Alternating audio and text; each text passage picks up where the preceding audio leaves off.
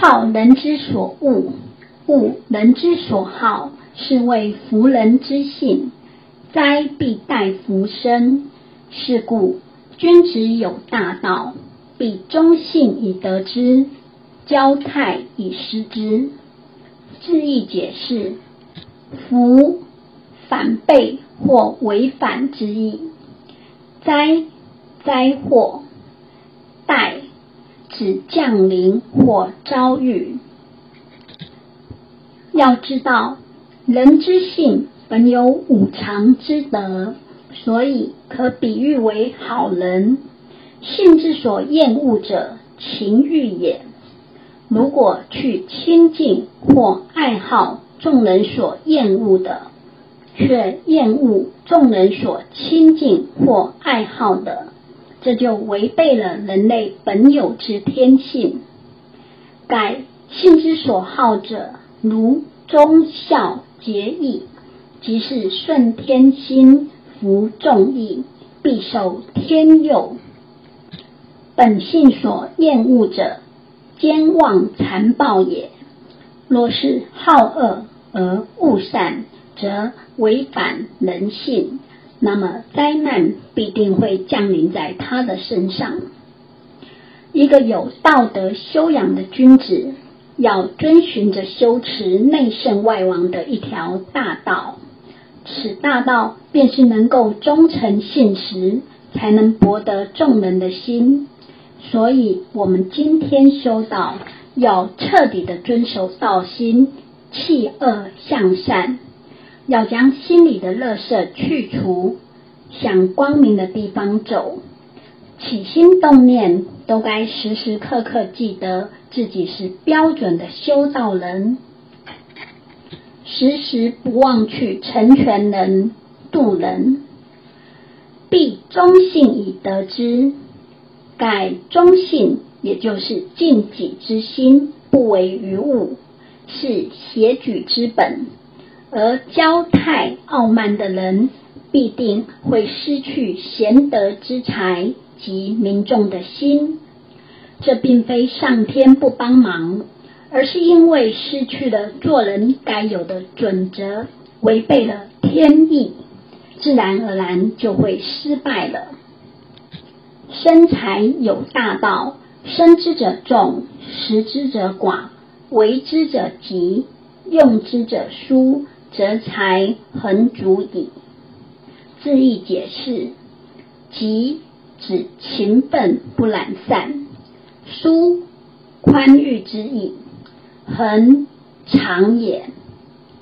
君子爱财，取之有道。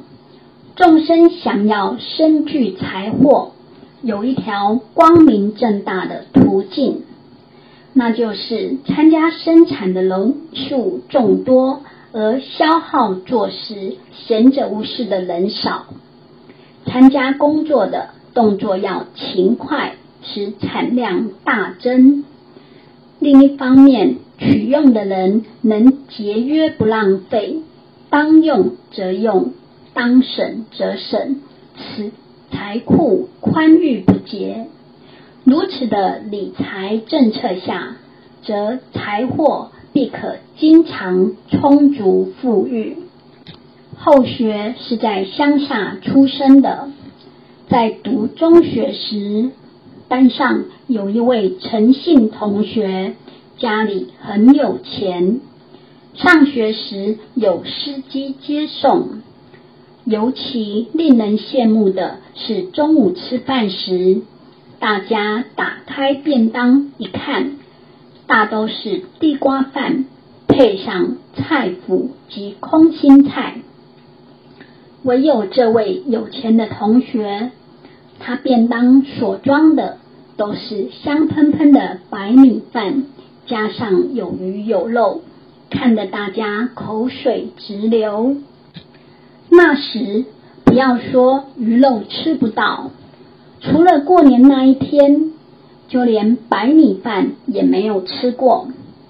看着香喷喷的白米饭，真想吃它一口过过瘾。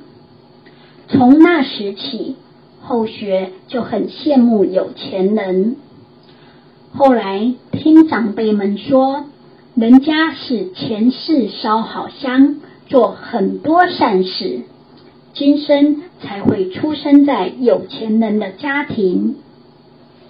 有一次，跟学这同学到他家参观，才知道他父亲是一位很有名的医生，在街上开了一家大医院。他妈妈出来招待我们，拿出一盒饼干分给我们吃。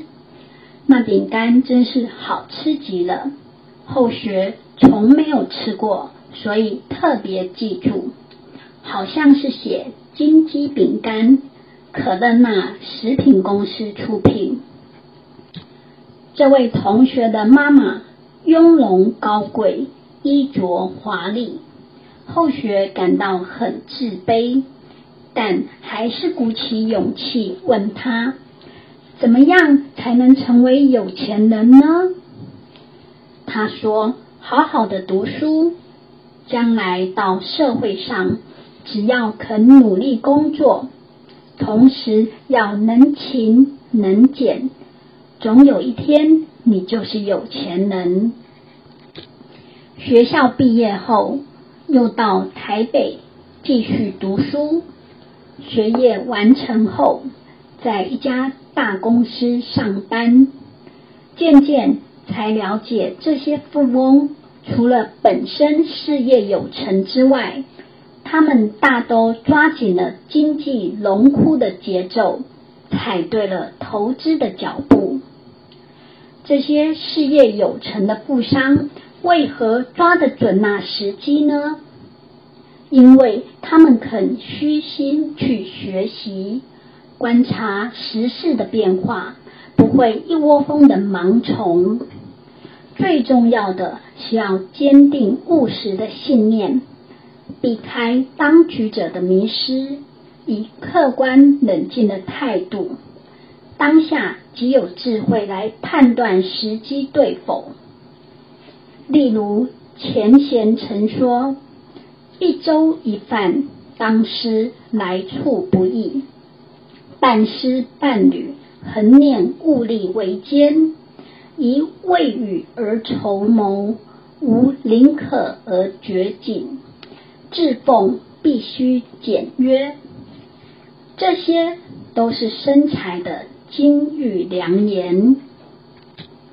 以大道之无为来说，不刻意去追求什么或争什么，凡事处于至诚之心，谦虚处下，只问耕耘，不问收获，不贪。不争，不智，不求，在那平常心的情境之下，智慧在不知不觉中以合而为一。那最好的时机，不就是在此时吗？所以，我们如果一直站在道上处事，相信每一个时间都是我们的最好时机。而且也不会发生乐极生悲的困境。即使有了困境，那也是成功的前哨。故守住修持的岗位，一定是掌握永恒的好时机。我们来人间拼命赚钱，用一句话来涵盖，是要借假修真。借这个肉体跟后天的钱财来修唯一的自信，求道以后，我们要立功培德，因为我们来到人间，实在是背了一大包累世的债务而来，要在此生此时相抵，要偿还累世的所有债务。同时，必须要在这生来了愿，因此我们要福慧双修，积极行功立德，尽自己的本分去成全度人、亲民、度众。所以孔子说要治国平天下，第一是协举之道，在上位的人一定要有协举之道，也就是己所不欲，勿施于人。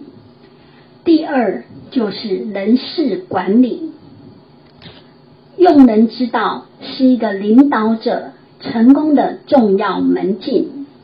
其秦穆公因用人不当，所以在打败仗后立下誓言说：假如有一个臣子老实真诚，虽没有什么特殊的才技。但他心胸宽广，能容纳别人的长处，就如同自己有才能那么高兴。看到贤德智慧者，便心生向往并赞美。这种有容人大量之德者，若能重用，必能利益天下众生。所以用人之道要用得正。前辈常说：“正人行邪道，邪道亦成正；邪人行正道，正道亦成邪。”这也就是在点醒我们，最大的目的在于自己能修身。第三是治财之道，国家需要财源。要让百姓得到最大的福利，就需要建设。要建设，就要有财源，要懂得如何开源节流，不能以压榨的方式，否则百姓被压榨光了，国家也就无法兴旺。所以要让百姓自动喜欢工作。这些年来，我们的经济这么繁荣，是因为家家户户都像工厂一样，每一个人都很勤奋工作，这样赚钱的人多，花钱的人少，所以百姓富有，国家也就富强。因此，治理天下，只要能把握这三个原则，天下就会太平了。若反观治理自己，首先要有道，才能在行为举止上做良好的标杆，引导别人。也就是说，个人的修养要有协举之道。第二，用人之道，修行的路上要学会与人相处的智慧。与诸天仙佛和众生同样欢笑的智慧，我们修道就是要与别人能相处的圆满，并能推荐人才。无论是钱财、人才都没有失用，都用之于道场。今天修道要和家人处得很好。上班和同事、老板处得很好，然后自己不能生闷气，否则情绪一来，事情就不圆满了。所以修道要开启自我和天地共同喜悦的智慧，相处圆融和谐，气氛非常的好，这就是道气。第三要有德，德者本也，才者末也。世上的人用钱，有仁德的君子用德，有道才能做德。所做之事能让人改过向善，真心觉醒，谓之德。让人体悟到真理之后。慢慢的引入，使之在不知不觉之间改变，这即是德化。就像前人点传师所说的道理，深深打动我们的心之后，我们才能反省，进而改正之后，在修道的过程中就会自动自发。所以修身和治国都是一样的。